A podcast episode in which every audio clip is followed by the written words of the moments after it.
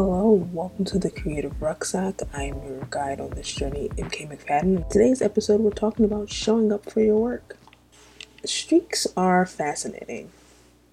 Now, ultimately, this episode is not about streaks, but about me starting a streak. But I will back up a bit and say how I got to this revelation. When I need to think about something, I tend to hear about it in threes. The reminder I got recently was about creativity in itself, in showing up, butt in the chair, doing the work, don't break the chain, as Jerry Seinfeld likes to say. The precursor to all of this was Maya Angelou's work schedule that we discussed in the last episode. At one point in my research, she pointed out that it was about discipline. She didn't wait to be inspired, she just sat there and did the work, and eventually something came out of it. But admiring someone for their work ethic is normal. Being slammed in the face by the universe is a whole other situation. The first hook in the eye was a clip from Twyla Tharp being interviewed by PBS, where she says one sentence that stuck out to me. She says, Well, work day by day and throw out what isn't working and keep what is. I remember thinking to myself, mm, that's very good advice and went about my life as I normally do. The second poke in the eye came a couple of days later from Jessica Abel's newsletter. Jessica Abel is a cartoonist and podcaster and has a wonderful newsletter where she talks about creativity and finishing work. She gave a metaphor about gardening called Sleep, Creep, Leap.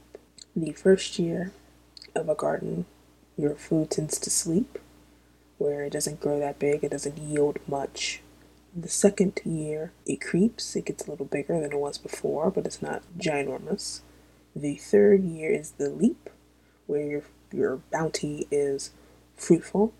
Of course, your mileage may vary on this, but essentially, she's saying that the first two years of any creative project, the roots are growing just like a garden.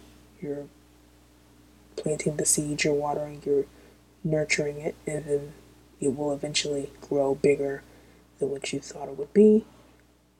The one fun thing she does say is that she's consistent.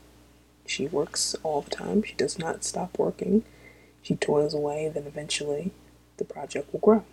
The third poke in the eye was a podcast recommended by YouTube from Marie Forleo. Her guest was Seth Godin, where he talked about his book, the practice and how he made the decision to just write every day. He decided he would do that so he couldn't weasel out of it. He wouldn't write when he felt like it. He would sit sit down every day, write a blog post. Not all are good. Most don't go viral. But he has a practice where he writes every day, and this has resulted in 20 books in a blog that has hundreds of thousands of followers. Which brings me to what the universe has been telling me to do. The universe has been telling me to show up every day. I will be honest and say I don't get creative work done every day. I strive to get creative work done, but outlines are not written, podcasts are not recorded, reference videos are not watched. So I'm going to challenge myself for the next 30 days, all of April, to do Camp NaNoWriMo. 30 days, 30,000 words, which breaks down to a thousand or so a day. And I'm going to show up every day and write. The subject I will be writing on will be my second draft of my book that I have been procrastinating a bit. It's all outlined, it's ready to go. I'm going to do this thing. I'll make some updates and even do a results episode sometime in May. If you are doing Camp NaNoWriMo, you can follow along.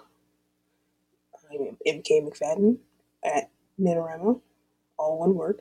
You can follow my process there or on Instagram and Twitter at the MK McFadden. You can send me questions at the creative rucksack pod at gmail.com.